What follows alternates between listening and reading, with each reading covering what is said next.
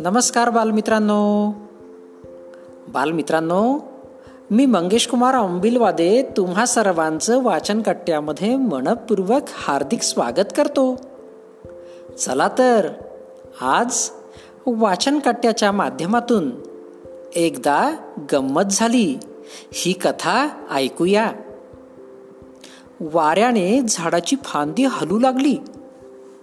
खिडकीत बसलेली मनुली फांदीकडे बघू लागली.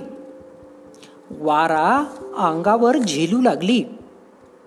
गारगार वाऱ्याच्या झुळकेने मनुली सुखावली. काय छान वाटतंय. कुणीतरी गालावर अगदी मोरपीस फिरवल्यासारखं. मनुली मनाशीच म्हणाली. तिने डोळ्यांची उघडझाप केली. पापणी मिटली. पापणी उघडली. तिला वाटलं आज झाडाला कसला तरी आनंद झालाय. सगळी पानं वाऱ्यानं हालतायत. किती मज्जा. गमतच आहे. आपल्याला आनंद झाला की आपण दोनच हातांनी टाळ्या वाजवतो. झाडं मात्र असंख्य पानांनी टाळ्या वाजवू लागतात. मनुली होती दंग. तिला दिसला पतंग. तिला वाटलं हा पतंग मला उचलून घेऊन गेला तर. केवढं हे पिंपळाचं झाड आणि काय त्याचा पसारा? झाडाच्या उंच उंच शेंड्यांवर हिरवीगार टोकदार पानं. इतक्यात गंमत झाली. पिंपळाची दोन पानं तरंगत तरंगत खिडकीतून आत आली. मनुलीने ती अलगत उचलली. पानांकडे एकटक पाहू लागली. पानेही तिच्याकडे पाहत होती. मनुलीला काहीतरी सांगत होती. मनुलीला वाटले गंमतच आहे. मध्ये ही सरळ रेषा आणि कडेनं आलेल्या या लहान लहान रेषा सगळ्या मधल्या रेषेला येऊन मिळतायत. तिने पाने आपल्या पुस्तकात ठेवली. पुस्तक दप्तरात ठेवून ती शाळेत गेली. बाई वर्गात आल्या. बाईंनी प्रथम नदीबद्दल माहिती सांगितली. नंतर नदीची कविता शिकवू लागल्या. एखाद्या डोंगरात नदीचा उगम होतो.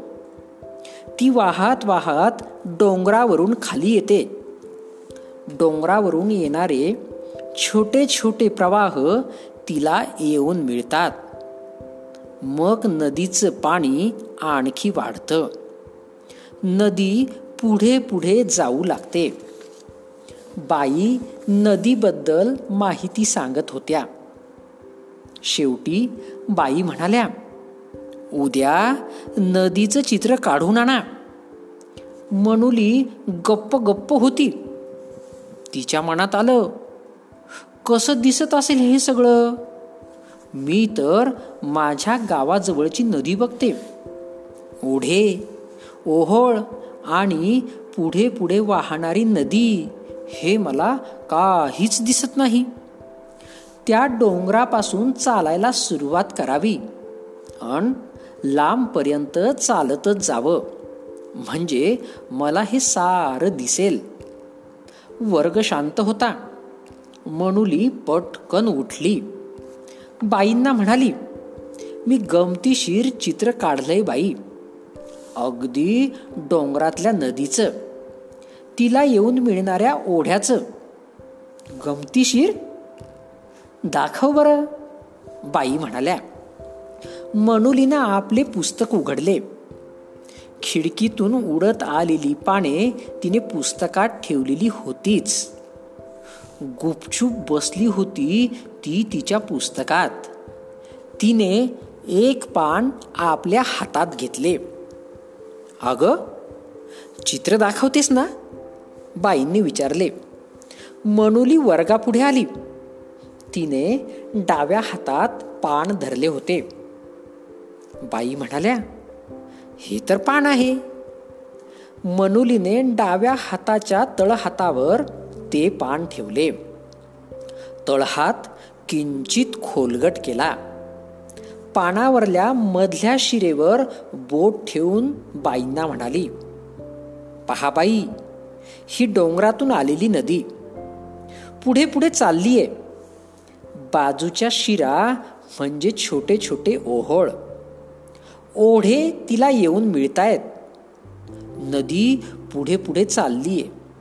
बाई ही नदी शहाणी नदी आहे. सरळ ओळीत चाललीये.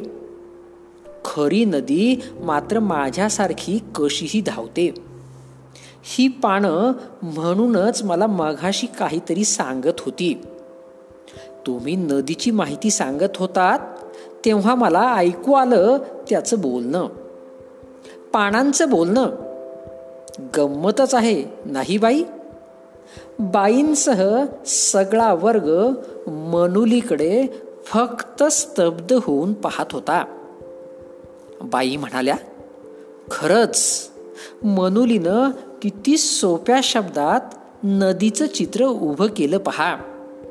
मनुली तू छान कल्पना करतेस हं? धन्यवाद.